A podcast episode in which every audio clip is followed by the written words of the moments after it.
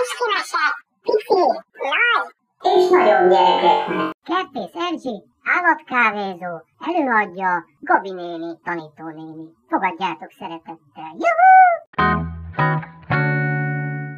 Negyedik rész. A boldog ara.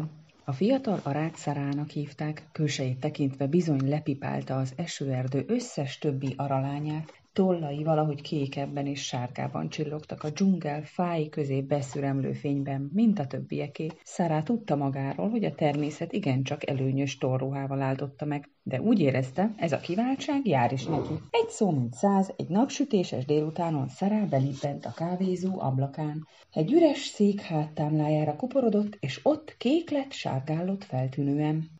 Antikát, aki noha elsősorban kolibri rajongó volt, nem hagyta hidegen a díszes tollazat, és sietett készségesen kiszolgálni az új vendéget.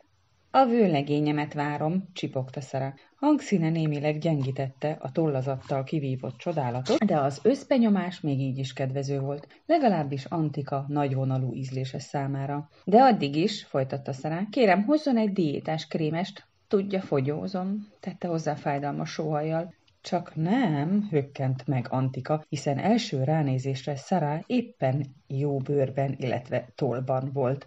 De muszáj, dünnyögte a papagájlány, miközben élesre fent karmai tanulmányozta, hogy beleférjek az esküvői tolltülbe. Legújabb modell, egy álom, sóhajtotta. Ha nem recsegett volna olyan bántóan a hangja, talán el is érzékenyült volna a jó Antika. Tudja, hajolt közelebb bizalmas hangnemre, váltva Szará, ez egyelőre titok, a vőlegényem csak az esküvő napján pillanthat meg a szépséges ruhámban, babonás kabala okokból kifolyólag. Egyszer csak felkiáltott, kedvesem, para! A kedves para, az ifjú vőlegény mindössze pár centivel vétette el a szélesre tárt ablak nyílását. Szárnyával éppen csak horzsolta a keretet, de röppájája így is jócskán módosult, és para után végig csúszott a süteményes pult tetején. Hello, Szara! krákogta, miközben kikászálódott az alaposan megrongálódott puncs közül. Megjöttem! Hát nem, cuki, fordult Szara Antikához. A boldog tulajdonos büszke mosolyával imádom, ahogy csetlik-botlik, amíg para buzgón sorba rendezte a szétzilált puncsszeleteket, Szara némileg lehalkított hangon folytatta. Sokan kérdezik, ugyan mit teszek rajta, suttogta Antikának, de nézzen csak rá, nekem pont ilyen férj kell. Semmi szükségem holmi kiforrott egyéniségekre, meg hasonlókra. Otthon én akarom viselni a tollseprűt, és para e tekintetben a legkiválóbb házastárs, Antika megértően hümmögött, noha házassági téren eddig viszonylag csekély mennyiségű tapasztalatra tett szert, eddigi unalmas élete során csupán egyetlen egyszer fordult elő vele, hogy egy bájos antilop lányt szögdécselni hívjon a szavannára, de a lánynak pehjére sajnos éppen fájt a lába. Antika e rövid, mélabús emlék felidézése után gyorsan visszatért a kávé illatú jelenbe, s elropogott a diétás krémesért. Közben para sikeres landolást hajtott végre a szará melletti szék támláján. Hú, nyögte megviselten, miközben a gondos szará eltávolított homlokáról egy rózsaszín puncs darabkát. Iszonyú erős volt az ellenszél, magyarázkodott, meg légiforgalmi dugó is volt, ezért késtem. Semmi baj, parabébi, gügyögte Szara. Mindjárt rendelek neked egy oázis üdítőitalt, attól majd rendbe jössz. Mama csomagolt kókusztejet, jutott eszébe parának, és a szárnya alól előkotort egy apró bugykost, majd matatni kezdett a dugóval. Mama, mama, dünnyögte elégedetlenül Szara, de para nem figyelt fel a hangsúlyra. Azt kérte, hogy siessek haza, mert valami meglepetést fog készíteni vacsorára. Parasz szeme izgalomtól csillogott. Szerinted mi lesz az, Szara? Fogalmam sincs, mit kotyoszt ma Aranka, jegyezte meg epésen Szara. Azt hittem, hogy ma együtt uzsonnázunk. De hiszen itt vagyok, ahogy ígértem, nézett rá meglepve, para. Csak tudod, sok a dolgunk, mert mama szerint el kell kezdenünk a csomagolást. Szará megenyülve bólogatott. Hát bizony, holnap után egybekelünk, már alig várom, hogy beköltözzünk abba a szép társas pálmába. Elábrándozott. Micsoda nagyszerű élet vár ránk, para, neked semmire nem lesz gondod.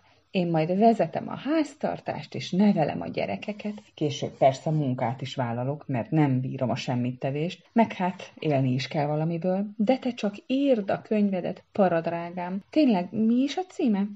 Pamparam, motyogta az alkotó szemérmességével para. Tudod, egy híres hadvezérről szól, aki megmenti a dzsungel állatait a globális felmelegedéstől. Ó, igen, persze, dünnyögte szórakozottan Szara, és neki látott az időközben asztalra került diétás krémesnek. Nagyszerű könyv lesz, szívem. Viszik majd, mint a cukrot. Mm, de hiányzik ebből egy kis cukor. Elégedetlenül turkált csőrével a krémesben. Para gondolatai még mindig a könyv körül forogtak. Mama szerint nem elég hangzatos a címe, jegyezte meg tétován. Aranka aztán csak tudja, csattant hirtelen Szara hangja.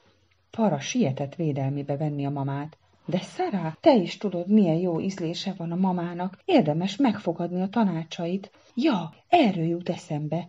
Azt üzeni, hogy a fejdísszel ne legyen gondod, mert csodálatos tolbóbitát készít neked az esküvőre. Szara apró köhintéssel félrenyerte a növényi alapú tejszínhabot. Hogyan? De, de para! Már megvan a ruhámhoz illő fejdíszem. Csak nem akarod visszautasítani a mama ajándékát? Rémült meg para. Négy hónapja ezen dolgozik. Kérlek, kétségbeesve kislogott. Szara élénkzöldben játszó feje búbján égnek merett a toll. Aranka igazán nagyon figyelmes, sziszegte meglehetősen szűk csörnyílással, de kislány korom óta önállóan öltözködöm. Hangja közben szinte rikácsolássá erősödött. Azt még elnéztem, hogy az étlapot, a vendéglistát és az énekkart ő szervezze meg. Na de hogy a menyasszonyi ruhámat is ő varja. Csak a fejdíszt, hebegte szerencsétlenül para. Elég, ha egy-két órácskát viseled, a szertartás meg a gratulációk alatt, utána majd leveszed. Esetleg mondhatod, hogy nyomja a fejedet. Igazán nem szabad megsértenünk a mamát, tudod, hogy milyen érzékeny. Szara fejét szemlátomást már most is nyomta valami. Kurtán Antika felé biccentett. Pincér, egy szénsavmentes oázis üdítőt kérünk. Azután parához fordult. Beszélni fogok édesanyáddal. Para elszörnyedő pillantását látva, megenyhülve folytatta. Ne félj szívem, nem csípem le a fejét, csak tisztáznom vele ezt a bóbita kérdést. Para azonban nem tűnt nyugodtnak. Aprót kortyolt az oázisból, majd idegesen a napóra irányába pislogott. Mennem kell lassacskán, recsegte. Tudod, a csomagolás. Szara a költözés gondolatára nyomban felvidult, és úgy érezte, igazán gyakorolhat némi nagy lelkűséget. Persze, persze, menjél csak, paramuci. Pakolj ügyesen, drágám, majd holnap este beugrok, átnézzük, hogy minden megvan-e. Ó, a mama felügyeli a csomagolást, nyugtatta meg a ráját para, de Szara arckifejezését látva gyorsan hozzátette. Persze, jobb, ha te is megnézed, nehogy valami fontosat hagyjunk. Bár az új lakó biztos örülne neki. Ú, új lakó? Szara hangjából elképedés csendült ki. Para vidáman folytatta. Igen, képzelt, sikerült eladnunk az odút, ugyan minek tartogassuk ezután. Szara csőrében megdermett a tejszínhab. Jól értem? kérdezte vészterhes, gyanakó hangon. Aranka új oduba költözik? Para értetlenül bámult rá. Hát, kedvesem, hiszen tudod, persze, hogy új oduba költözik. Velünk.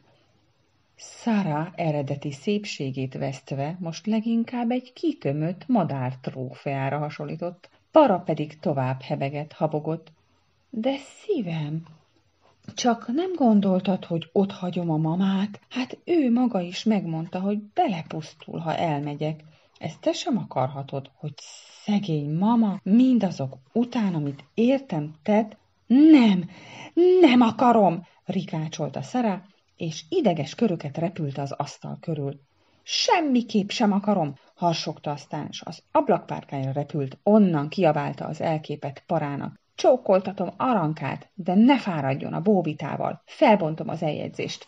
Azzal lehúzta lábáról az apró gyűrűt, és nagy lendülettel parához vágta. Fém koppant a vőlegény csőrén. Para feljajdult. Júj, Szara, ne dobálj, ez fáj! Szara azonban már nem hallotta. Hangos szárnysúgás hallatszott, aztán a szép arát elnyelte a dzsungelméje s nem telt bele néhány hét, a csinos aralány már egy jóvágású, határozott fellépésű arafiúval rendezvúzott az állatkávézóban, Antika nem győzött csodálkozni, amikor ezt hallotta Szara csőréből. Ahogy szeretnéd, karakán? nekem jó lesz az, amit te rendelsz, drágám. Thank you.